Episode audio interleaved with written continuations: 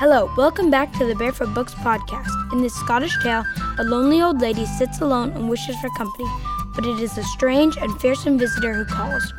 After the story, go to barefootbooks.com to find the complete Tales and Mystery Magic collection.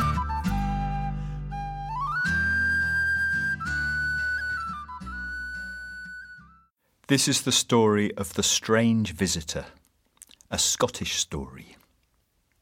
Once upon a time, in a dark wood, there was a dark house.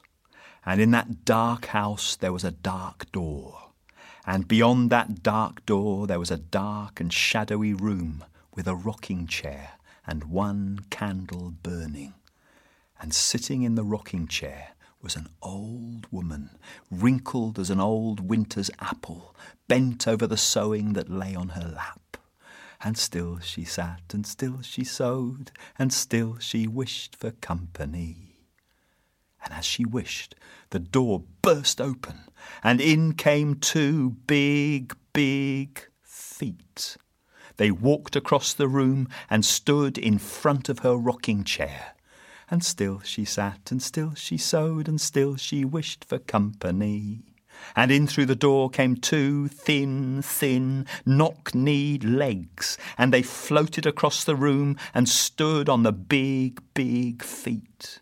And still she sat, and still she sewed, and still she wished for company. And in through the door came a pair of wide, wide hips, and they floated across the room and sat on the thin, thin legs. And still she sat, and still she sewed, and still she wished for company.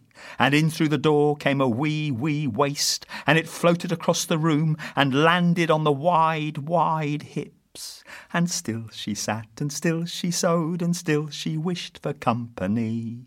And in through the door came a pair of broad, broad shoulders, and they floated across the room and eased themselves down onto the wee, wee waist. And still she sat, and still she sewed, and still she wished for company.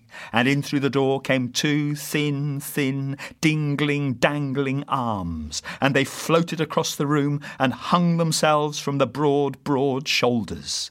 And still she sat, and still she sewed, and still she wished for company. And in through the door came two strong, strong hands, and they floated across the room and fitted themselves to the ends of the thin, thin arms. And still she sat, and still she sewed, and still she wished for company and in through the door came a narrow, narrow neck, and it floated across the room and perched between the broad, broad shoulders. And still she sat, and still she sewed, and still she wished for company. And last of all, in through the door came a huge, huge head, blinking its eyes and clacking its teeth, and it floated across the room and dropped down onto the narrow, narrow neck and still she sat, and still she sewed. But then she looked at the strange visitor, and suddenly she saw that she had got some company at last. Tell me, she said, why have you got such big, big feet? Much tramping, much tramping. And why have you got such thin, thin legs? Too much water, too little meat. And why have you got such wide, wide hips? Much sitting, much sitting. And why have you got such a wee, wee waist? Too much water, too little meat. And why have you got such broad, broad shoulders? Much lifting, much lifting. And why have you got such thin, thin arms? Too much water, too little meat. And why have you got such strong, strong hands? Much squeezing, much squeezing. And why have you got such a narrow, narrow neck? Too much water, too little meat. And why have you got such a huge, huge head? Much knowledge, much knowledge. And what have you come for? I've come for you. In a dark wood there is a dark house, and in that dark house there is a dark door.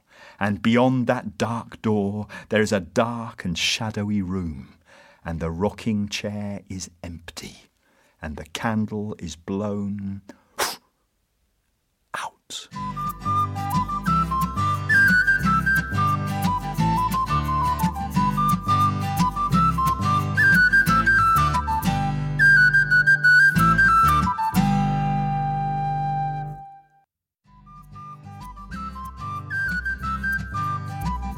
That's all for today's episode. Thanks for listening.